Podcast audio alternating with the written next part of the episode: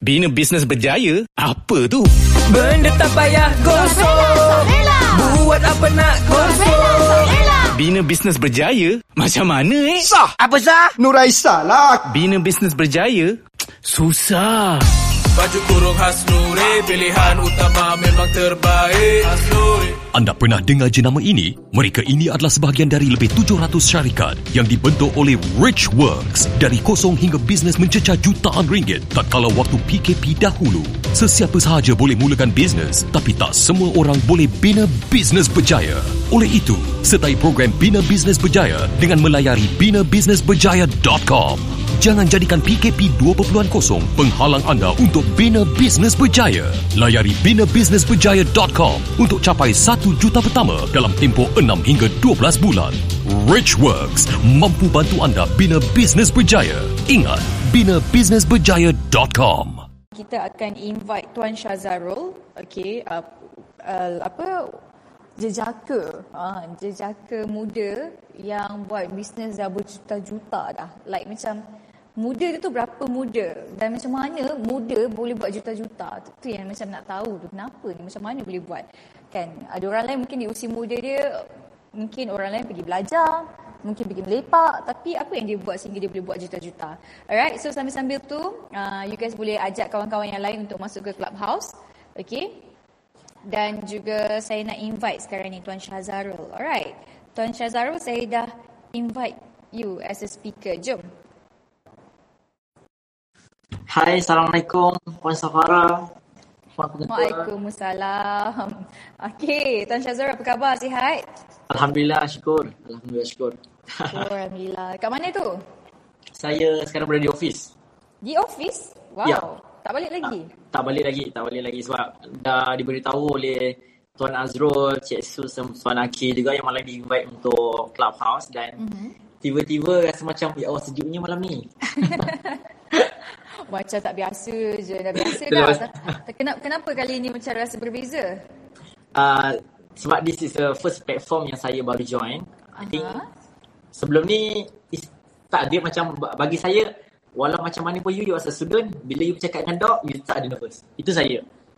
I see. Ah, jadi tak kisahlah orang lama ke tapi bila kita berjumpa dengan kita punya mentor ataupun team visual I think nervous tu sila ada sebab sebab you all lah yang bantu saya capai ke tahap apa yang saya ada sekarang. Oh, saya sangat hargai see. Thank you semua. Okay. Alright, okay. Kita kita nak lain sikit topik kita hari ini. Okay, kita Ya. nak lebih santai. Okay, mungkin okay, uh, you boleh kenalkan okay, siapa you, uh, tengah buat apa, umur berapa ni kan? Uh, nak, nak, nak kenal siapakah uh, jutawan yang kita jemput sekarang ni. Silakan tuan. Bismillahirrahmanirrahim. Assalamualaikum semua. Selamat malam. Saya Muhammad Syazarul bin Ismail. Saya merupakan founder dan owner kepada Angst Popcorn. Saya base saya di Batu Pahat Johor dan now saya berumur 23 tahun. Saya lahir 1998. Saya anak nombor 5 daripada 8 adik-beradik dan kita bukanlah dari family business langsung. Dan saya punya business model adalah kita manufacture dan kita punya pasaran uh, mau kepada agent stokis dan dalam masa yang sama juga kita juga supply beberapa outlet Petronas. Ya, itulah saya punya background saya. 23 tahun. 23 tahun, tahun 1968. Okey, 1998 spesifik betul tu. Wow, terasa tua bila saya dengar tu. Okay. Um, bila macam you baru umur 23 tahun kan? Ya. Like uh, and kenapa kenapa you you really serious in doing a business? Jual popcorn pula tu kan? Macam Ya, mana? betul. Macam mana boleh happen? How? But Daripada mana titik permulaan you rasa macam eh, kena serius lah kan buat bisnes ni kan ha, sebab you muda kot like you have hmm? choice untuk lepak dengan kawan-kawan Betul. kan you ada you ada choice untuk mungkin uh, do any ada, ada activities kan benda-benda yang orang lain muda buat tapi kenapa you berbeza cuba kongsikan sikit Oh, Okay, first first thing first adalah sebab kenapa saya really on a, buat bisnes betul-betul uh, pada awalnya ya saya as orang muda kita pun ada mas kita pun ada keinginan nak enjoy juga macam kawan-kawan lain juga. Tapi apa benda yang menghalang saya untuk saya dapat kehidupan zaman muda? Bermaksud enjoy lepak semua sebab kita tahu kita bukan family yang senang. Saya lapan adik-beradik bapa saya seorang uh, seorang penyambil kelapa bukan ada kebun Tapi dia ambil upah untuk sabit kelapa arwah bapak saya dan mak saya seorang suri rumah yang mana mak saya dia buat kuih basah. Kalau kuih basah ni maksud dia buat kuih-kuih kampung, kuih karipap, donat dia hantar-hantar ke kedai-kedai. Itu saya punya family background. Dan uh, kenapa saya really on the business punya side, saya fokus on sebab apa? Sebab saya, masa zaman muda kita tahu kita susah, kita ada keinginan nak macam kawan-kawan lain. Kita ada keinginan nak enjoy macam kawan-kawan lain juga. Tapi kita tak mampu. Kita sedar, kita tak ada anything kemewahan tu semua. Jadi kita sebagai asal anak lelaki, tanggungjawab saya, saya dapat rasa feel tanggungjawab bila saya kehilangan seorang ayah ayah saya meninggal sebab serangan dia makan pagi sebab bapak saya pun dia um, tukang kebun saja dan the turning point bila arwah bapak saya meninggal saya sebenarnya seorang anak yang I think dia quite quite degil juga dan keras kepala saya mostly adalah dididik ataupun dibesarkan dengan I feel that I kurang kasih sayang sebenarnya tapi sebenarnya sebab sebab saya degil saya dulu degil saya lawan cakap ayah saya, saya degil lah keras kepala. Tapi once bila kehilangan seorang ayah, yang mana time tu barulah kita rasa kenapa you dilahirkan sebagai anak lelaki adalah sebab you, you ada tanggungjawab. Dan I think bila ayah saya meninggal, dan dekat situ lah bahawa turning point saya yang mana aku anak lelaki, uh, kau sanggup ke tengok mak kau susah dengan buat kuih basah tu, kira-kira pub.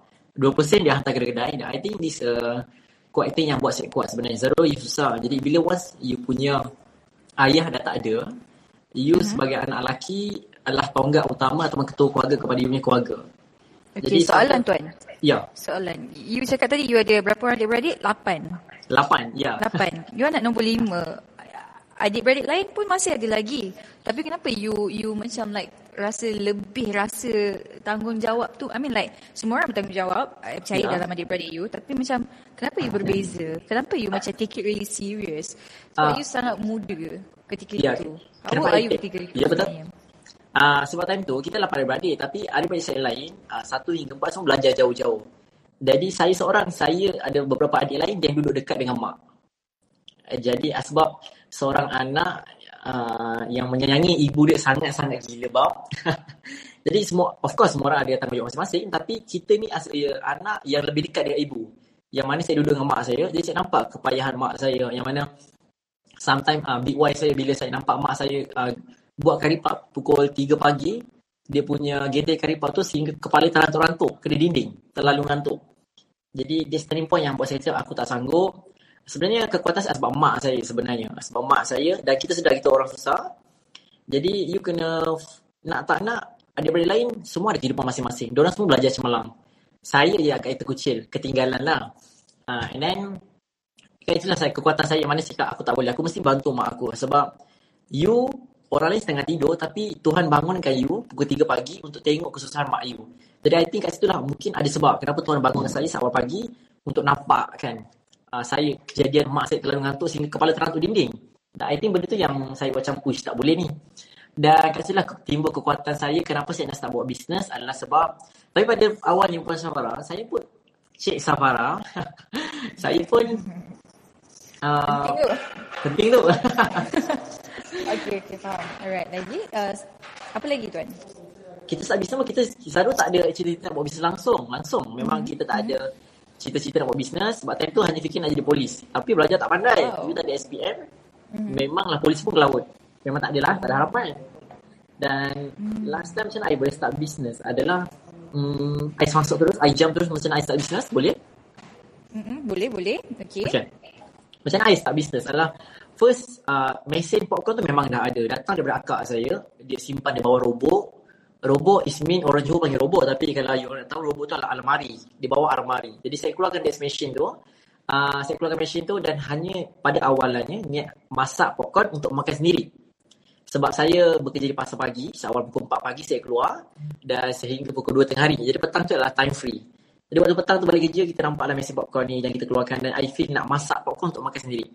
Dan the first day bila I masak desk popcorn tu I duduk berjiran uh, dengan kawan I duduk berjiran dengan macam-macam semua I duduk rumah semua rapat-rapat jadi the first day I masak popcorn tu I masak kat dapur I buka tingkap besar-besar dan popcorn ni the best dia bau wangi dan I pun tak pandai sebenarnya masak popcorn tapi I belajar kat YouTube arwah I, I pernah ajar I dulu dan saya first masak niat untuk makan sendiri. Tapi bila saya masak tu, ada satu makcik ni nama makcik Beda. Nama dia Sabeda. Makcik Beda ni dia Yes, datang. masih beda. Ya, exactly betul. Nama dia Sabeda sebenarnya. Yes, ingat dia. Okay. Ya, dan ni dia datang, cakap Zarul dia buat apa? Dan saya cakap saya tengah masak popcorn. Hmm, boleh tak makcik nak beli? Time tu saya blank. Saya blur macam alamak. Makcik saya masak sikit untuk makan sendiri. Tapi bila asal orang tua yang memujuk rayu dengan orang muda, kita asal ada respect yang sangat tinggi. Jadi kita macam, alamak, oh, makcik ni dah merayu, nak tak nak kena bagi juga. Sebab kita hormat dia orang kan. Jadi once bila saya bagi juga, bila saya bagi dan time tu lah bila makcik tu nak bayar, saya nak ambil duit tu mak saya nampak. Zarul, kenapa kau ambil duit dia? Cakap, tak mak, abang tak jual. Tapi makcik ni nak bayar. Jadi mak saya bising lah sebab saya ambil duit tu. Kenapa mak saya kata tak bagi dia? Dan saya cakap, ada makcik tak nak, nak bagi. Saya ambil lah. Dan once saya ambil lah. Itu the first day. Dan the third, hari kedua adalah, bila saya masak popcorn, tapi hari tu the best. Bila makcik datang rumah saya, dia beritahu, Zarul, uh, I nak mas, uh, I, makcik dah janji dengan adik anak-anak makcik, daripada makcik, diorang atas rumah. Dan makcik dah janji nak hidangkan popcorn untuk diorang. Dan saya macam, ha? Okey, dan makcik tu Melayu boleh tak masakkan lagi? Jadi, macam biasalah. Wow, that's a turning point. Yang, yang, yeah, it's a turning point. Kenapa I start business sebenarnya? Turning point turning point yang ketiga hari ketiga. Bersederik. Ha? Lepas hari ketiga, ada lagi. Kali ni makcik ni datang. Hari Hmm. kedua dia dah merayu untuk buat kan, buatkan juga. Dan hari ketiga, di kampung saya ada satu pasar, pasar pagi. Kecil saja tapi dia makcik ni pergi ke pasar pagi tu.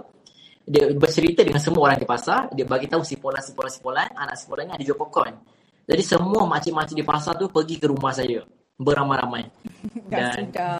Dah sudah. Time tu waktu pagi pula tu.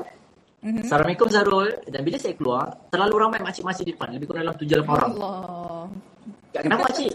Tak, kita orang semua nak beli popcorn. Saya macam, ha? Alamak. Ini mesti antara cik beda. And then exactly. Tak, makcik beda bagi tahu ni jual jual popcorn. Dia orang semua nak beli.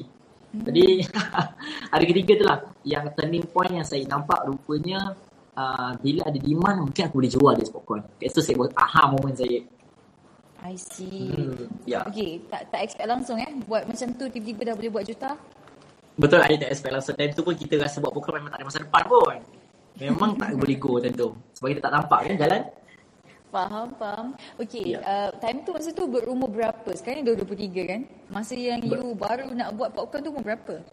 I think I umur lebih kurang dalam 19 tahun kot Sebab saya lepas SPM Saya sambung belajar sekejap di Pekan Pahang Di Pekan Pahang Di IBI Hikom Pekan Pahang Universiti Saya ambil bagian otomotif Saya sambung belajar sekejap dan saya berhenti Sebab uh, ada isu kewangan keluarga uh, And then saya berhenti Saya balik ke kampung Hampir 9 bulan saya bekerja di pasar pagi Pasar pagi pakcik saya Mhm. Dan umur 19 tu lah saya baru saya start berniaga Yes Okay.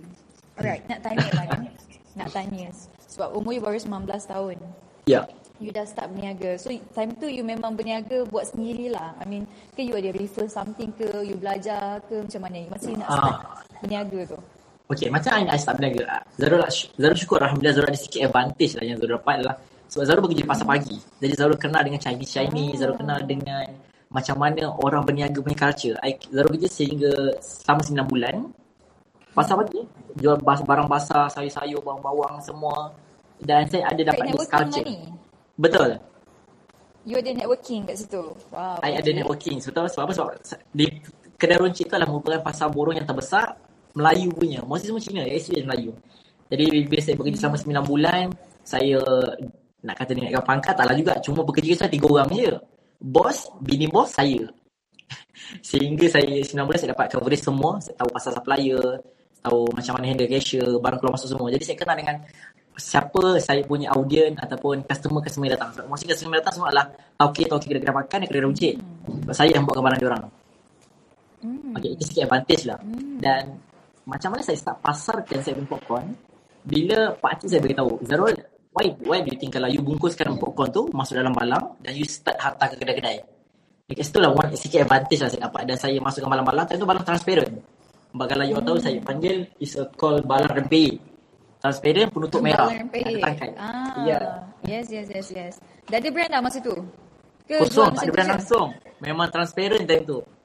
Tak ada brand langsung, masuk balang jual.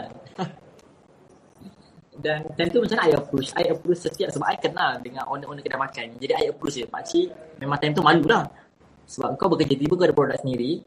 Dah lah tak ada brand semua memang uh, transparent bodoh habis lah macam cakap. And then saya start approach, saya cakap, boleh tak kalau saya nak tumpang popcorn ni, lima balang kat kedai pakcik. Dan Alhamdulillah, the first uh, customer kita approach, dia, dia agree, dia kata boleh. Jadi saya start lah supply ke kedai-kedai, saya kenal dengan owner-owner kedai bisnes. Jadi saya supply ke kedai-kedai. Saya start dengan pasar offline dulu. I see. Ya. I see. Masa tu 19 tahun. Dan Betul. Uh, macam mana bi- bila you start? Time tu memang saja-saja ataupun you dah mula rasa macam serius nak berbisnes. Bila turning Okay, you turning point untuk berniaga disebabkan makcik bedah. Betul. Okay. Turning point untuk you serius dalam perniagaan tu bila? Turning point bila I start serious pada tahun 2018 mm-hmm. bila I rasa um, kena, kena I serious eh? 2018 bila I jumpa dengan Dr. Azam Osman masa tu I masuk join kelas IMKK Ke- kenapa join? Magnet Intensive Magnet join? Kai- IMKK IMKK kan? Ya Hmm. 2017 Kenapa? Kenapa you join? Time tu pun saya join sebab akak saya Akak saya dapat tiket free I see. Dia dapat tiket free Dan saya Dan akak saya ajak teman. Zarul jom pergi teman pergi kelas Dan it's called kelas rohani. Dan saya argue Kelas rohani I think Semayang pun boleh rohani. Kenapa dia orang buat kelas rohani? Dia tak semayang ke apa? Tapi sebab akak. Sebab Sebab akak Akak yang merayu Jom lah teman aku. Aku pergi seorang. Dan kita sebagai adik Okay lah jom kita pergi kelas. Saya teman je Dan 2017 tu lah Saya baru kenal Dr. Azam Osman. Yang mana Saya belajar Yang saya belajar adalah yang word yang saya pegang adalah sampai sekarang adalah semua orang berpotensi untuk berjaya. Masa tu kita tak ada masa depan. Sebab saya bekerja di pasar, selalu dia tanamkan mindset, Zarul, you budak muda, kalau umur 19 tahun, you kerja pasar, you tak ada masa depan. Masa depan you bila you belajar. Hmm. Ha, tentu saya cakap, alamak, memang tentu malu dia kena psycho semua kan. Cakap, sampai bila nak di pasar, budak pasar ni. Nak kawan anak makcik pun, anak makcik, makcik pun takut, dek. tentu.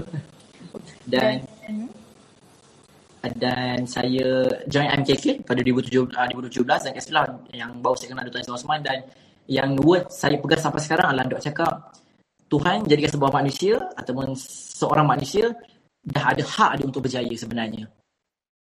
Jadi dekat situ lah buat saya yakin untuk on the business punya side. Jadi semua orang berhak berjaya dan ada hak you untuk berjaya. Faham? Faham? Ya. Assalamualaikum.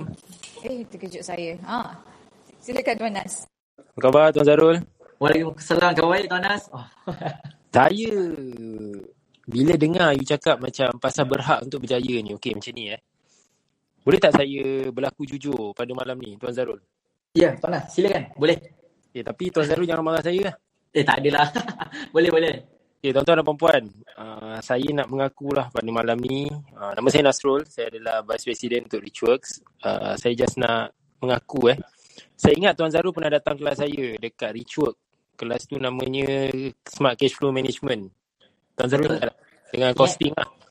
Cost analysis dengan Smart Cash Flow dua hari betul-turut lah Tuan Zarul datang. Betul. Saya nak saya nak minta maaf ke saya nak mengaku? Ah, dua-dua lah. Masa Ya. you datang tu, saya macam imbas balik. Saya pernah cakap, uh, saya tanya Tuan Zarul, Tuan Zarul meniaga apa? Tuan Zarul cakap lah meniaga popcorn. Lepas tu Tuan Zarul cakap, saya tanya Titan ke? Uh, Tuan Zarul cakap, ya Titan. Saya nak mengaku eh, saya sebenarnya sangat-sangat macam, ya tak ya ni. Nas Teruskan. skeptical. Tak, Ya. saya memang skeptical. Saya cakap jujur. Saya memang skeptical macam mana dah lah. Saya tengok Tuan Zarul masa tu masih nampak muda. Sekarang pun lagi muda nampaknya. tak. In a way, saya just nak bagi tahu yang it's amazing you punya journey. Bagi mereka yang menonton ni, tuan-tuan dan puan-puan, Tuan Zarul memang sangat muda dan dia jual sesuatu yang orang kata macam tak masuk akal benda tu boleh jadi big. Betul. macam Semua orang boleh buat, betul? Tak, tak. Tak semua orang boleh buat. Hmm.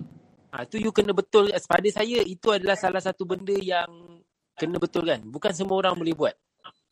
Ya. Tapi ada sebab kenapa you boleh buat. Kalau lah eh, Hmm. cerita balik eh. Jangan cerita yang sekarang tau. Cerita yang dulu. Apa benda yang menyebabkan Tuan Zarul rasa walaupun dengan usia muda jual popcorn, apa benda satu benda yang you pegang yang menyebabkan you boleh teruskan bisnes popcorn. Kita nak cerita bisnes tu besar. Kita nak tanya pasal popcorn je.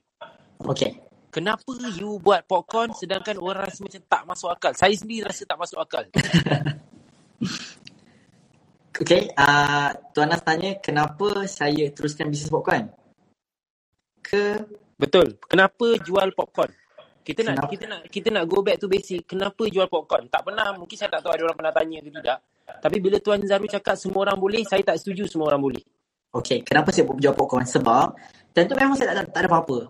Aku hanya ada popcorn je di depan mata. Di tangan popcorn je. Dan tentu dok ajar buat apa di tangan. Jadi tentu saya hanya tak kisah. Tentu walaupun ada orang ada berniaga juta-juta tentu. Tapi saya uh, saya tak kisah. Cuma dok cakap yakin dengan apa produk yang kau ada. Dan semua produk-produk boleh berjaya. Dan tentu ada popcorn je Tuan Nas. Memang kalau nak difikirkan balik, saya masuk Titan dengan umur masa tu serebe-serebe. Pergi kelas Tuan Nas pun pakai baju t-shirt, t-shirt bodoh je time tu. I think it's uh, sebab saya tak tahu benda lain. Dan popcorn juga adalah benda saya minat, saya suka makan. Dan kalau nak cerita kita, of course malu sebenarnya. Sebab apa? Time tu adalah kita fikir, lah nak berjaya mesti kena ada business corporate, kena ada pakai events, pakai code. Barulah boleh call a business. Tapi saya tak suka call a business. Saya suka call sebagai perniagaan. Sebab tu kita malu. Aku jual popcorn. Wak Iman bila orang tanya berniaga apa, I nak cakap berniaga popcorn pun I malu. Dulu. Ya.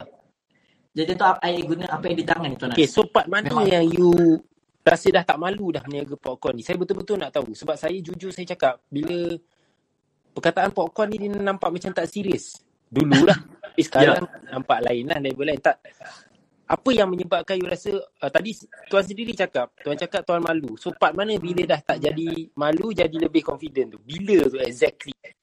Exactly. I think uh, bila saya rasa yakin bila first uh, bukan nak clear anything apa-apa cuma bila saya mampu buat sale yang banyak itu first yang kedua bila saya as a titan saya yakin saya saya rasa tak malu langsung untuk saya beritahu yang saya jual popcorn sebab I am titan dan I'm a titan and then sebab saya ada bukti tuan lah sebab saya rasa saya ada bukti result yang saya mampu jana pendapatan popcorn dah puluhan ribu hingga jutaan jadi itu yang saya rasa tak malu ya Okay. So sejujurnya pernah terlintas lah di fikiran Tuan Zarul sebenarnya malu juga jual popcorn ni. Jujur Jujur malu tuan lah, betul, malu. Okay. Kal- kalau nak cakap orang luar, you kerja apa nak cakap kerja jual popcorn pun malu lah. Orang masyarakat biasa akan expectation popcorn tepi jalan kot. okay. Dan betul? Terungkap. Ya. Saya sebenarnya dah lama nak tanya sebab dekat clubhouse kita tak payah tengok muka so kita berani tanya lah.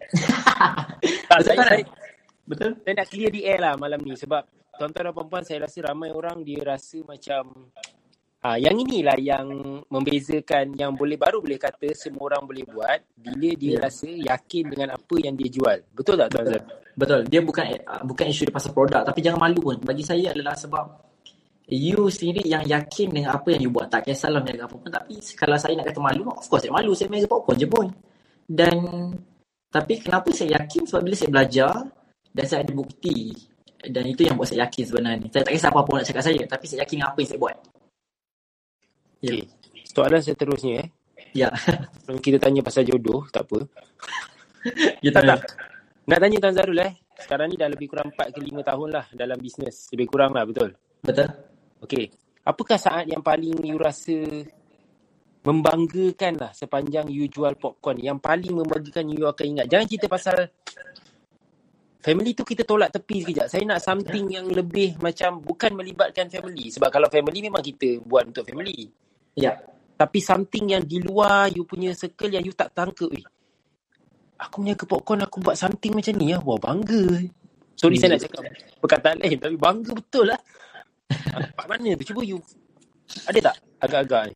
Uh, okay, uh, Pak bangga by personally lah. By personally, first adalah kita tak nak cerita pasal family, kita tak nak cerita pasal anything. Cuma kita cerita apa yang saya dapat. I think okay kot. Apa yang saya capai adalah, Alhamdulillah saya ada sekarang, saya ada empat shop blok kedai dan satu buah kilang yang baru. Dan itu satu kebanggaan bagi saya. Dan saya ada Mercedes, bangga juga. Itu bukan bukan nak show off riak tapi I think sebab saya tahu saya lahir daripada motor pertama saya motor Honda Beta. And then itu satu kebanggaan bagi diri saya dan apa yang buat saya bangga adalah bila saya dapat bantu ramai orang dan kat situlah baru saya kenal erti hidupnya seorang manusia. Bernilainya diri kau sebenarnya. Itu bangga sebenarnya. Bantu orang itu bangga. Best. Saya dengar Tuan Syazarul ada Lamborghini. Oh, tak ada. Go-kart saja. Go-kart saja begini. Amin mudah-mudahan. Wow, okay. Tuan, macam ni tau, like, uh, of course sebab umur you muda, you dapat yeah. MERS, you ada shop lot, apa, empat eh? Empat, ya. Empat shop lot. And you ada, apa, you boleh bantu sama lain and even you boleh bantu your family tu family lah kan. Ya, Umur you muda kan. Soalan saya kan, daripada tadi saya terfikir-fikir kan. Hmm. Kenapa you buat pilihan untuk really, macam mana, really focus on your business and betul-betul sampai you boleh buat, berapa sales lah you sekarang ni? Pada tahun 2020, berapa sales you? 2020 kita punya sale 8.1 juta. 8.1 juta. Okay? Ya. Umur 22 waktu tu. Ya. 8.8 juta eh. Rakan-rakan, okay, umur 22. Dah ada Mercedes, dah ada sekian-sekian-sekian. Okay, alright. Kenapa you tak pilih untuk mungkin have fun, mungkin pergi uh, lepak dengan kawan, mungkin, uh, I don't know, uh, girlfriend ke apa ke whatsoever tu kan. Kenapa you tak pilih untuk fun-fun, have fun? Sebab you masih muda kot. Tapi you really serious sampai you boleh ada building yang besar, you ada siap kilang popcorn lagi. What makes you really, really macam committed? Yes. Hmm, first apa yang kalau by personally, by hati saya, apa yang saya cakap adalah bukan kita nak claim mana-mana, tapi uh, apa yang buat saya really not stop uh, saya punya perjuangan, bisnes buat perjuangan adalah uh, kekuatan saya adalah harapan lah I think. Harapan orang yang bagi pada saya, harapan agent stoki saya. Mostly saya ada lebih kurang dalam 4,000 agent dan mostly lebih kurang dalam 200 orang yang full time dengan saya. Itu the first, harapan orang. Bila orang bagi harapan pada you, bermaksud tanggungjawab you orang percaya kat you. Itu full. Itu yang buat saya kuat sebenarnya. Kenapa saya terkena teruskan? Sebab apa? Sebab saya tak nak hancurkan harapan orang. Manusia yang paling munafik dan paling durjana adalah bila musnahkan harapan orang lain. dan kenapa saya keep doing ataupun saya teruskan bela- uh, belajar adalah sebab kenapa saya nak own the business teruskan? Sebab first kekuatan saya adalah sebab um, saya punya harapan orang dan yang kedua sebab saya yakin bila you sampai satu level you walaupun sampai juta sebenarnya juta tak ada nilai pun sebenarnya dan you bila you duduk dalam circle yang exactly circle yang lebih kurang sama you sebenarnya you tak ada apa-apa. Jadi bagi saya walaupun I, Alhamdulillah saya syukur dengan apa yang saya ada pencapaian tapi sometimes bagi saya um, bila you belajar is um, tak ada penghujungnya. Dan bagi saya bila you lebih banyak you belajar lebih ramai orang respect kat you. Tim-tim stokis akan lebih respect kat you. Once bila you stop belajar orang tak respect dengan you. Jadi apa yang saya nampak adalah kenapa saya teruskan bisnes saya sebab saya suka belajar itu first. Dan bila saya belajar saya nampak saya dapat result-result yang alhamdulillah quite amazing bila saya buat action. Tapi kekuatan saya harapan orang lah. harapan orang pun sama. Harapan orang agent stokis yang laki bini full time yang memang orang ish susah lah. I think susah. Saya nak cerita bukan saya nak cerita dengan you semua bukan nak, nak cerita pasal budak ni macam tak susah sangat je. Bukan macam tu point dia. Cuma semua orang ada kesusahan. Tapi alhamdulillah bila saya belajar apa yang buat saya apa yang saya rasa bersyukur sangat adalah benda paling penting saya bersyukur adalah Tuhan datang ke saya di tempat yang betul. Of course, resure. Tuhan datang di tempat yang betul dan Tuhan bagi kematangan yang betul, kematangan yang awal pada saya dan bila saya duduk dalam circle-circle Titan dan dengan dog juga yang banyak bantu saya, banyak advice saya dan is a quite macam dog macam bapak lah yang mana dia tak pernah you, you kena percaya bila you belajar you buat benda baik dan you jangan takut invest untuk belajar sebab apa you dah buat benda baik. Tuhan dah nampak kebaikan you. Takkan Tuhan nak jatuhkan you? Mana mungkin? Jadi nak tak nak you yakin. You memang yakin. You buat benda baik. You belajar you bantu orang you beri manfaat pada orang. Takkan you mesti nak jatuh? Tak mungkin. Kecuali kalau you sendiri yang tak belajar you sendiri yang jatuh this business. Ya. Yeah. Wow. Uh, other than that, it's like macam, okay, you, tadi just now I heard that you kata you tak habis belajar kan? ya. yeah. Okay, lepas tu you, because of faktor kewangan, ada tak dulu-dulu yang macam orang macam mungkin um, macam uh, berkata-kata something yang bad to you, orang kata kalau bahasa kasar dia macam hina kita. Contoh kan, oh, ni dah lah tak habis belajar ataupun mungkin like macam you ni muda lagi, tak mungkin lah berjaya jual sekian-sekian-sekian. Macam Tuan Nas tadi ada skeptical tu, right? So, apa perasaan dia bila bila you berjaya tunjukkan walaupun you muda, you boleh buat 8.1 juta pada tahun 2020. How, how it feels? Uh, adakah perasaan dia rasa macam bangga, bongkak ataupun you rasa lagi nak lagi bantu orang? Uh, I rasa first, of course, I rasa bersyukur dengan apa yang I buat sekarang dan I rasa bersyukur sebab bila dapat bantu tim agent stoki saya semua, tim-tim I semua dan yang kedua rasa riak tu tak lah, I rasa lebih, I sebenarnya tak ada apa-apa pun. Uh, dan I feel that I sebenarnya Tuhan bila you bagi Tuhan bagi you kenikmatan itulah sebenarnya dugaan you dan I think Yes. dia buat I rasa bertanggungjawab sebagai manusia bila saya sebagai perantaraan sahaja Tuhan selalu rezeki pada saya sebagai perantaraan untuk bantu orang lain jadi I think itulah tanggungjawab sebenarnya sebagai seorang manusia awesome. Ya. Alhamdulillah Dia, dia, like saya Nak bukan, nak cakap, bukan ustaz lah kata. kan. Bukan ustaz. oh, tiba-tiba dah ustaz dah kejap ni. Bukan ustaz. Dia like sebab kita selalu dengar tau tuan um, tuan Syazarul. Um, orang mungkin tak faham tak jelas tentang kenapa nak kena sebab dia cakap tentang beri manfaat beri manfaat. Tak semua orang mungkin boleh faham tentang memberi manfaat. Okey mungkin orang rasa macam "Ke- ke- kenapa you nak buat lebih-lebih untuk orang kan? Kenapa beria kan? Macam you yourself apa punca yang menyebabkan you rasa nak memberi ma- manfaat?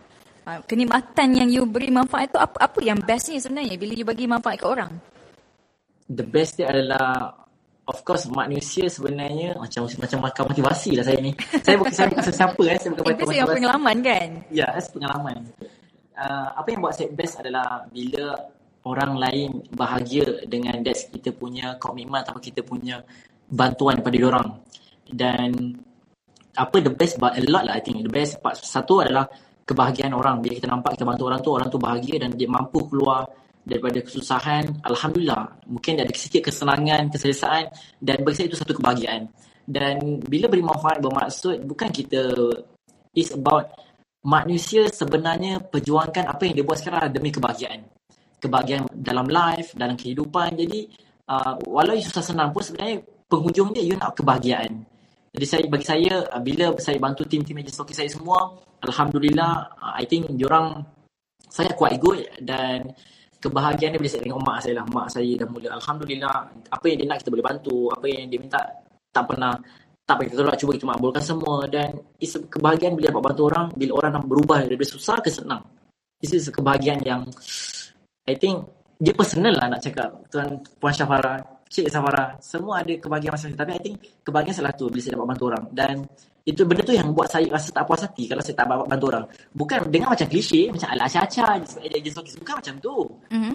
yeah, basically dia macam apa apa apa why doing why not you share macam apa antara you uh, contoh-contoh orang yang telah you bantu? Apa pencapaian mereka yang bila you dah bantu mereka? Macam you kan kita dah dengar dah ni. Oh dah ada MERS dah ada sekian sekian sekian sekian tapi kenikmatan bila you bantu orang tu contoh? Bagi contoh. Uh, kenikmatan bila kita bantu orang apa yang saya dapat contoh adalah- siapa yang you dah bantu apa yang dia dah berubah ha, contoh Okey, contoh Alhamdulillah saya dah bantu sebab uh, saya dah bantu beberapa ejen stoki saya yang 3-4 orang dah capai 1 juta pertama dia. Daripada Yes. seorang kerani sehingga tahun lepas dia misil adalah 3.1 juta. Yeah. Seorang kerani sahaja. Puan Suhijah Puan Suhijah betul merupakan kita punya titan juga. power Dah. you punya stokis semua masuk Titan Betul, saya stoki masuk titan juga sebab sebab saya yakin uh, bila you belajar Tuhan takkan pernah jatuhkan you. Teruskan belajar. Jangan you stop. yes Dan saya juga ada bantu uh, beberapa uh, student-student dan juga mostly sebab saya punya, saya punya tim ramai orang-orang office dan guru-guru. Hmm. 80% adalah wanita. Dan hmm. orang-orang pejabat kerani-kerani yang saya bantu berhenti kerja daripada jadi kerani gaji 1008 berhenti dah dapat sampai satu jam pertama. Dan hmm. mostly kebanyakan orang-orang office dah berhenti semua nak nak full time on business punya side. Wow, ah, dah terus masuk dah Puan Siti Zuhijah kat dalam ni. Masuk Siti Zuhijah, ya. Okey, kita nak buat spot check sikit lah. Hai Puan Siti Zuhijah. Hai, Assalamualaikum. Selamat malam. Hai, Cik Safara. Hai, Tuan. Sarul. Hai, Anas. Bergabung dah ni. Okey, geng-geng popcorn kat sini. Alang-alang lah kan. Kejut kena join ni. Terkejut kan tiba-tiba? Okey, alang-alang lah kan nak tanya kan. Puan, Puan Siti. What what makes you choose Tuan Syazarul as your your leader, as a as a founder yang you nak ambil produk Earns Popcorn tu? Apa masa permulaannya you tak ada rasa macam skeptical eh? Dah lah muda. Right? Macam like Pilih. kenapa Betul. pilih? Ha, you tak tertanya ke Tuan Syazarul? Macam you kena cakap jujur, you jangan menang saya, you cakap jujur. Kenapa you pilih? Ah, tahu ah. juga. Kenapa? Kenapa? Sebab dia muda? Sebab Okey. apa? Ah. Jujur kali pertama memang tak kenal dia pun. Ah, saya just kenal dia punya popcorn je. I see. Ah, alhamdulillah. So saya uh, lepas saya jadi as uh, as uh, agent tahun 2018 baru saya tahu okay ni founder saya. And then tapi pada masa tu Cik Safara dia lah rapping, dia lah balut, dia lah masak, dia lah COD semua dia. Okay. Nak kata kau founder macam kelakar lah macam tu. Time tu Tuan Syazarul Rashid Rashidah lah masa tu. Betul, betul. Ni semua Okey. dia buat. Ni ni menarik eh. Okey. Puan Puan Zuhija, I, I nak tanya, apa yang you nampak dekat you daripada agent kan? Now you dah naik ke master stockist. Apa yang menyebabkan you trust, you put the trust kepada Tuan Syazarul yang bisnes ni boleh grow? Sebab kita nak belajar. Mungkin kat dalam ni, mungkin ada orang yang belum buat bisnes mencari-cari uh, what kind of founder ataupun kriteria ataupun type yang mereka boleh pilih, perlu pilih. So apa yang you nampak dekat Tuan Syazarul sehingga you you nak upgrade yourself to be until you master stockist? Okay. Uh, salah satu kriteria yang saya jumpa, saya nampak pada Tuan Zazaro ni adalah uh, dia konsisten Datuk Safara. Konsisten yang kita nampak dia punya uh, growth dan yang paling mudah adalah dia senang sangat uh, kita nak engage. Uh, tanyalah WhatsApp ke, call ke, uh, dia mesti angkat, dia mesti balas. Pada mulanya dulu. Tapi sekarang, uh, sekarang sekarang kalau kata WhatsApp dia memang lambat sikit lah delay sebab dia dah tak faham. Eh, sekarang kena layan item kan kena layan. okay. Dia dah banyak tugas dia, dia dah banyak job job dia apa, job dia kat, uh, yelah kita faham uh, bila dia dah Titan Premier, banyak benda dia nak komik. So, Sebab tu you Titan. Uh, yes. So, so, saya, so saya as uh, orang kata saya uh, saya sebagai as master showcase, So tumpuan saya adalah pada tim saya. Uh, saya dah tak fikir dah. Ha, Tuan Syazarul ni nak kena layan saya uh, 24 jam ke tak? Uh, saya yang kena layan tim saya. Yes, sudah ada level dah. Kan? Yes, betul. Okay. Amazing today. Yes. Um, kita ingat, kami ingat lah kan, Tuan Syazarul, Puan Siti Zuhija, kita ingat kita yeah. berbaki di dalam hampir almost 20 minutes ni. Kita nak open soalan lah kepada mereka yang mungkin nak bertanya kan hmm. kepada Tuan Syazarul dengan positif Jai. Are you okay it? Kita open okay, okay, okay. Okay, okay. Alright, okay. Today saya nak bertanya, boleh angkat tangan, raise your hand untuk kita open soalan dan pastikan, ah, okay, itu kita. Kita ada Tuan Syazwan. Tuan Syazwan, kenalkan diri. Assalamualaikum, selamat malam. Waalaikumsalam. Uh, saya Syazwan dari Kota Baru, Kelantan. Ya, Syazwan, teruskan. Okay, soalan saya untuk uh, Tuan Syazarul. Um, bila mesti ada time yang Tuan Syazarul, Syazarul feel down ataupun rasa terjatuh dalam bisnes ni. Selain daripada kelas Dr. Azizan lah, yang maksudnya bukan semua orang dapat pergi kan. Apa yang motivate dan selain daripada family, apa yang boleh apa yang Cik Syazarul boleh Tuan Syazarul boleh kongsi dengan kami yang uh, motivate untuk bangkit balik dalam bisnes tu. Terima kasih. Okay. Um, okay, saya faham. Uh, apa yang boleh motivate saya, cerita-cerita bukan pasal belajar, cerita bukan pasal family, kita cerita by personally, apa yang boleh motivate saya. First, uh, saya apa benda yang boleh motivate saya bila dalam keadaan sekarang adalah tim internal saya yang depan mata saya dulu. Sebelum ke agent stockist, tim depan mata saya dulu. Sebab mostly yang datang adalah tim saya. Mostly semua adalah budak-budak pasar, budak dalam pit. Ataupun diorang semua orang susah. Dan memang family diorang ada yang adik-beradik dia cacat, ada yang ada beradik OKU, ada juga yang mak ayah dia bapa Amiga. Jadi saya pernah lalui zaman yang mana muda-muda dah kehilangan mak ibu dan ayah. Jadi bagi saya uh, motivate saya adalah sebab tim saya. Kalau nak ikutkan level kesen- level kita punya um, kesenangan, insyaAllah saya, saya ada pilihan untuk saya rasa senang dan biarkan tim saya.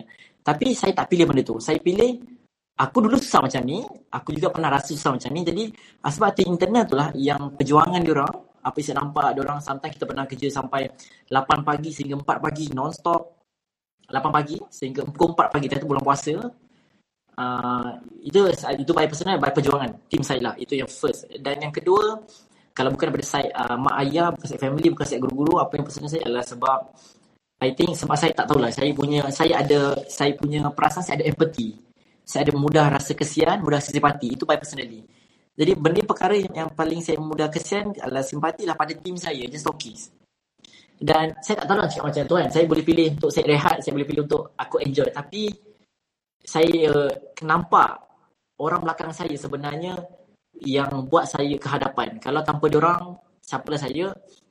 Dan bila motivate ni, sebab saya dah pernah, saya dah pernah susah dan Alhamdulillah saya ada rezeki syukur Alhamdulillah apa yang saya ada sekarang tapi saya tak nak balik semula kepada zaman lepas saya ha, itu yang kekuatan saya saya tak nak ulang semula kesusahan saya yang lepas itu yang yang motivate diri saya lah I think dan a lot lah mostly kepada kita punya sebenarnya bila Tuhan beri more rezeki sebenarnya itulah salah satu cabaran paling besar dalam uh, life untuk kita handle emosi semua dan I think that's lah. Itu saya punya motivate adalah first diri saya juga. Diri saya sendiri sebab saya tak nak balik zaman susah saya. Yang mana dihina daripada sebab saya family saya dipinggirkan daripada adik-beradik lain. Sebab bapak saya uh, arwah bapak saya saya bukan nak is a personal punya touch. Kita orang family semua tak disuka oleh adik-beradik lain. Sebab apa? Sebab dia selalu dijauhkan bila dengar anak Eng sahaja adalah uh, mungkin anak ni menyusahkan orang. Bapak kau susah and then anak-anak kau bapak kau selalu pinjam duit. I think benda tu yang buat saya kuat lah. Sebab saya nak bawa nama bapak saya. Eng tu lah nama arwah bapak saya sebenarnya. Ya, Tuan Sazwan. I hope menjawab soalan juga Tuan Sazwan. Angst tu juga sebenarnya mempengaruhi saya. Nama Angst tu. Baik, baik. Terima kasih Tuan Syarul. Terima kasih Sazwan sebab berani cakap. I, I respect you. Thank you, thank you. Terima kasih Tuan Syazwan. So ada sesiapa lagi nak tanya? Okey, tak apa Tuan Syazarul. Saya ada satu soalan yang ditanya oleh tim kami dekat Richworks. Ya. Uh, tim kami yang tim kami lah bukan saya tanya tim kami Tuan Syazarul muda Ya. so apa cabaran orang kata jadi seorang jutawan muda bawa mes ada duit orang kata masih bujang awet pun mungkin tak ada so apa cabaran dia menjadi orang muda itu satu side lah lagi satu mungkin macam contoh nak dapatkan apa cabaran dia itulah soalan ni ha, mungkin Apa cabaran dia? Uh, cabaran dia I think oh, banyak lah Tuan Ras. Banyak lah.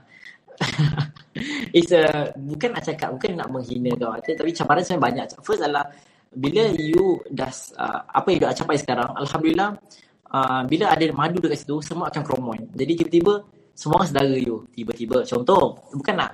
Dan itu satu cabaran juga. semua saudara. Dan cabaran saya adalah uh, orang sekeliling saya juga.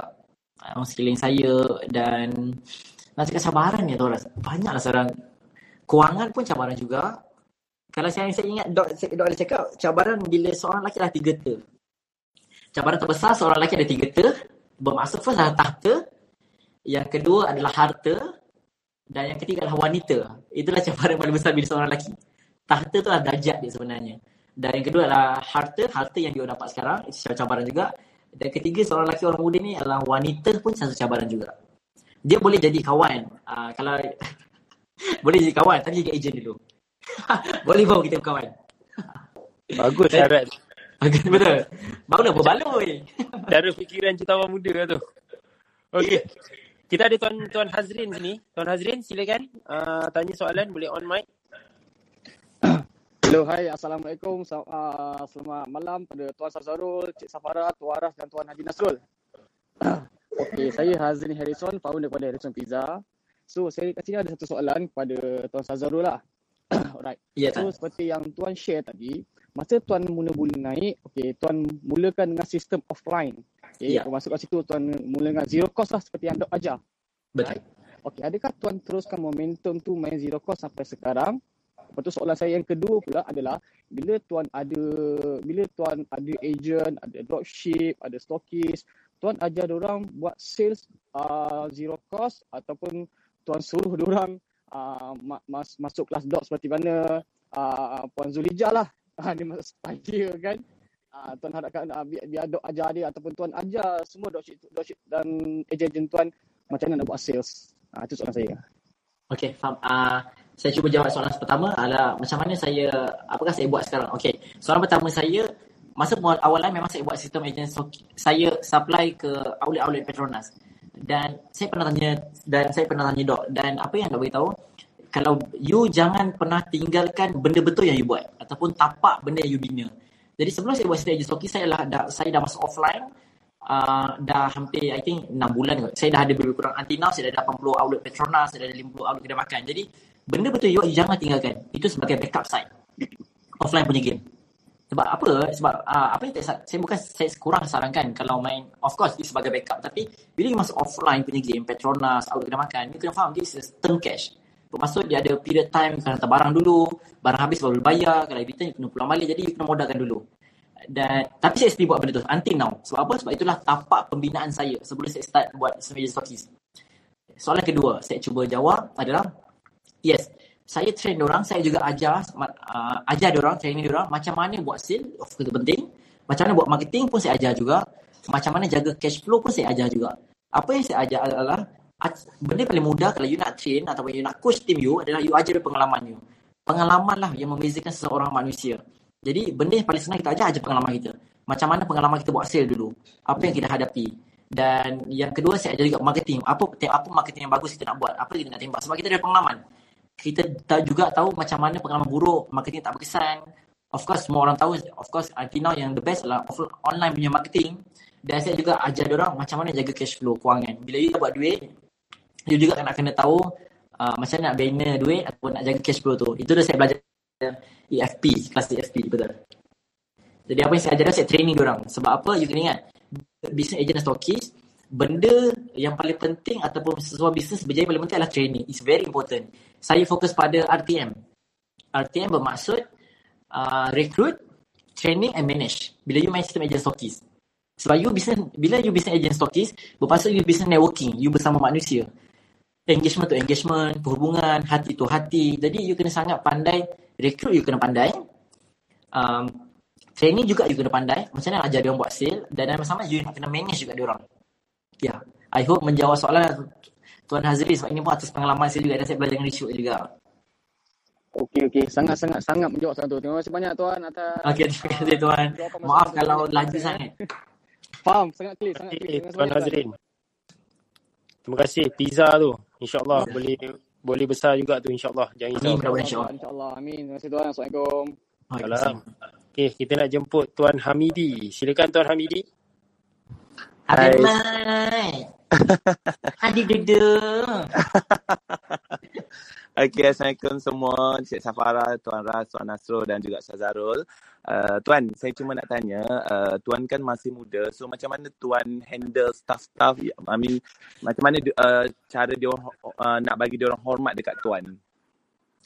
Okay, macam mana nak bagi hormat dekat saya? Ya, yeah, maksudnya dia orang boleh separate yang you is boss walaupun dia orang dah I mean, berlebih tua daripada you tapi dia orang boleh anggap you sebagai boss lah, hormat lah. Macam mana you handle tu?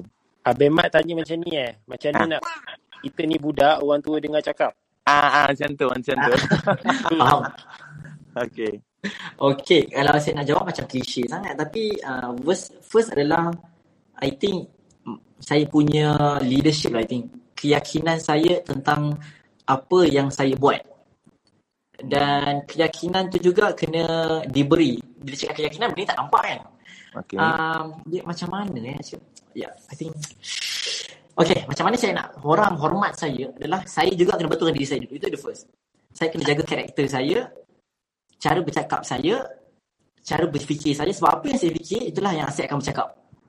Dan yang kedua, saya juga jaga saya punya penampilan.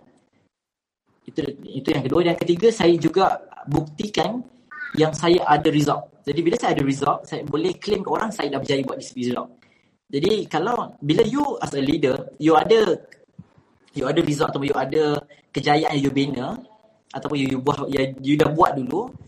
Jadi I think you boleh claim orang lain yang tak buat. Bermaksud contohlah kalau saya boleh datang awal. Jadi saya boleh claim orang lain kenapa you tak boleh datang sedangkan saya boleh. Tadi isu muda tua tapi I think benda pertama you dah kena betulkan diri juga. Bila cakap betulkan diri banyak banyak side sebenarnya. First you kena you kena jadi yang terbaik dalam, dalam diri you. You kena fight for it untuk lawan emosi diri you. Barulah sebab kita boleh leader kita sebagai contoh kepada orang lain. Dan bila you sebagai contoh you jangan palsukan diri you. You kena exactly betul-betul you nak ubah diri you. Sebab apa? Sebab tim kita walaupun kadang-kadang kita cuba berlakon depan dia depan dia yang kita macam kuat tapi di belakang sebenarnya tim lebih nampak. Jadi nak tak nak kita kena firm dengan diri kita yang mana kita kena yakin dan kita kena jadi leader yang terbaik lah kita sebab kita sebagai contoh kalau kita nak bisnes kita terbaik kita juga jangan kena jadi terbaik tapi macam klise tapi itulah yang saya buat sebenarnya Cik Ma Abang Matt Okay, betul okay. Betul Nasrul? Betul, betul, betul. Sebab tadi Cik Zulijah tu pun basically kadang-kadang Tuan Syazarul panggil dia kakak je. Betul. Okay. Ha, Sangat membantu saya. Ada soalan lain ni? Ha, itu saja. Okay, Terima kasih. Okey, kita nak buka satu lagi soalan untuk sesiapa lagi ini bukan senang nak jumpa Tuan Tuan Zarul ni malam-malam ni dia dia stay kat office untuk entertain anda semua. Betul. Kita kita punya soalan tolong siapa-siapa yang nak tanya kita memang nak nak ada soalan-soalan lain lah yang mungkin akan membantulah untuk Tuan Zarul terus jawab. Uh, tapi saya suka tadi soalan ni tadi Tuan Zarul. Ya. Uh, ada satu benda yang saya rasa sambil kita tunggu sesiapa yang nak bertanya ni. Saya ingat uh, Tuan Zarul dia dekat kampung tu kira dia buka peluang pekerjaan. Itu satu Betul. benda saya yang membanggakan Tuan Zarul jugalah. Apa Betul. perasaan bila orang dekat kampung mungkin pergi surau ke, pergi ni ke, bila orang tengok, wish, pergi surau bawa mes, jutawan muda dan dia mungkin tak lupa diri lah buat bisnes tak pergi tiba-tiba pergi KL ke buat kilang. Apa apa sebab, ada tak? Apa you punya ni sebenarnya? Apa Tuan Nas? Ujung dia? Maksud maksud saya, bila tuan tuan buat bisnes sekarang, tuan buka Okay. dekat dengan kawasan betul? Betul, kampung ya. Ha, so apa apa sebabnya tuan masih lagi kekal dekat daerah yang tu ada? Uh, sebab uh, apa kenapa saya kekal uh, pada tempat yang saya ada sekarang adalah sebab saya tak lupa di mana bumi dia di mana dia lahir dari akhir sebab apa yang uh, Dok pernah ajar Dok ada dalam masa saya, apa yang Dok cakap saya yang saya pegang adalah jangan pernah tinggalkan di mana hujan lebat. Jangan pernah tinggalkan di mana tempat hujan lebat. Tanah hujan jadi kat situlah tempat lama saya dan Alhamdulillah syukur saya juga membantu lebih 50 orang staff orang kampung saya semua dan mostly semua adalah orang-orang muda. Dan macam saya juga dulu. Dan kenapa saya tak berpindah? Sebab uh, batu balah tanah kelahiran saya. Sebab saya rasa puas hati bila saya dapat bantu orang kampung juga. Dan saya dapat engage dengan pakcik-pakcik, imam-imam surau. Sebab bagi saya itulah kebahagiaan keluarga harmoni dalam kampung. ya. Okey, terima kasih Tuan, Syar- Tuan Zarul. Okey, kita ada Cik Mas ni. Cik Mas silakan boleh tanya soalan. Assalamualaikum warahmatullahi wabarakatuh. Okey, hai semua. Okey, saya Mas Muhammad uh, daripada uh, Melody Kutua. Saya ni adalah brand uh, pakaian dan saya salah seorang supplier juga sebenarnya. Wow, tanya apa? Okey. Hai. Hai. Okey, um, soalan saya. Uh, tadi saya ada dengar Tuan Syazarul ada lebih kurang 4,000 ejen di bawah Tuan Syazarul. Dan saya Ya. dengar juga Tuan Syazarul ni mungkin dalam 3 atau 4 tahun ataupun leb, uh, kurang daripada itu dalam bisnes Ya. uh, Angs Popcorn. So saya nak tahu macam mana begitu cepat dan lajunya boleh rekrut sehingga 4,000 dan um, kaedah yang digunakan bukanlah secara spesifik tapi saya nak tahu macam uh, macam mana dia boleh berlaku dengan cepat. Ah uh, macam tu. Okay. Uh, macam mana boleh berlaku dengan cepat peningkatan saya adalah Ya. saya start bisnes uh, 2018 dan hampir 2 tahun dan peningkatan saya uh, paling cepat bila is bukan klise tapi bila saya belajar. Bila saya belajar, saya tahu benda yang betul je. Dan saya tak tahu benda yang silap. Sebab apa? Sebab ada orang yang tunjukkan saya, Zora jangan buat ni. Ni silap.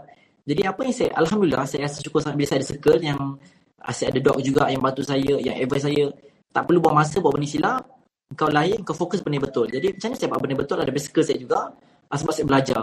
Sebab saya Titan uh, 2019 dan nanti saya dah masuk tahun kedua Titan. And then um, kenapa begitu cepat bila saya belajar? The first bila saya belajar. Bila saya belajar dan saya tahu benda betul saya buat. Yang kedua mana saya cepat, cepat cari agent stokis adalah saya fokus on the recruit recruit team. Macam mana saya recruit banyak cara. Jadi apa yang saya buat adalah konsisten adalah kita keep doing showcase kita punya team yang dah berjaya. Sebelum team itu berjaya, kita kena bantu dia sampai buat duit, sampai berjaya dan dia punya risk ataupun dia punya kejayaan kita ambil, kita bukti kepada kita marketing kan ataupun kita buktikan di semua laman sosial. Jadi orang lebih percaya pada you bila orang nampak you punya business banyak bantu orang. Jadi saya kenapa saya begitu grow begitu cepat? Sebab saya tak pernah benda betul saya buat adalah saya selalu showcase team saya. Tak kisahlah berapa figure sale walaupun sebulan 100 saya tetap showcase. Sebab apa? Sebab saya main point saya adalah satu saya nak buktikan bisnes saya boleh berjaya. Orang join bisnes saya adalah boleh berjaya dan saya nak buktikan juga saya nak bagi recognition sebab orang suka recognition. Bila you recognition orang atas kejayaan dia orang akan suka dengan you. Jadi keep doing untuk showcase dan dalam masa sama you kena belajar. Sebab bila lebih besar you belajar, lebih besar company you, lebih banyak tanggungjawab dan lebih banyak boleh katakan hari-hari ada risiko sebenarnya. Hari-hari ada masalah. Ya. Saya fokus on online punya site.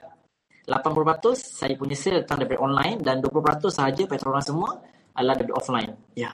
Itulah Puan Mas. Maaf Puan Mas kalau laju sangat Puan Mas. Terima kasih uh, Cik Mas dari Spire. Thank you. Menjawab tu soalan tadi. Ya, sangat menjawab. Terima kasih Tuan Nas. Pandai dia bercakap, eh, Nasrul. Terima kasih dok. Dia macam magic lah Datuk Wira sebab hari tu saya cakap dengan dia saya cakap dengan dia saya tadi saya berlaku jujur tu sebab saya cakap dengan dia saya pun skeptikal juga dia berniaga popcorn budak lagi masa tu. Kan budak-budak ni ma- masih budak lagi, Nas.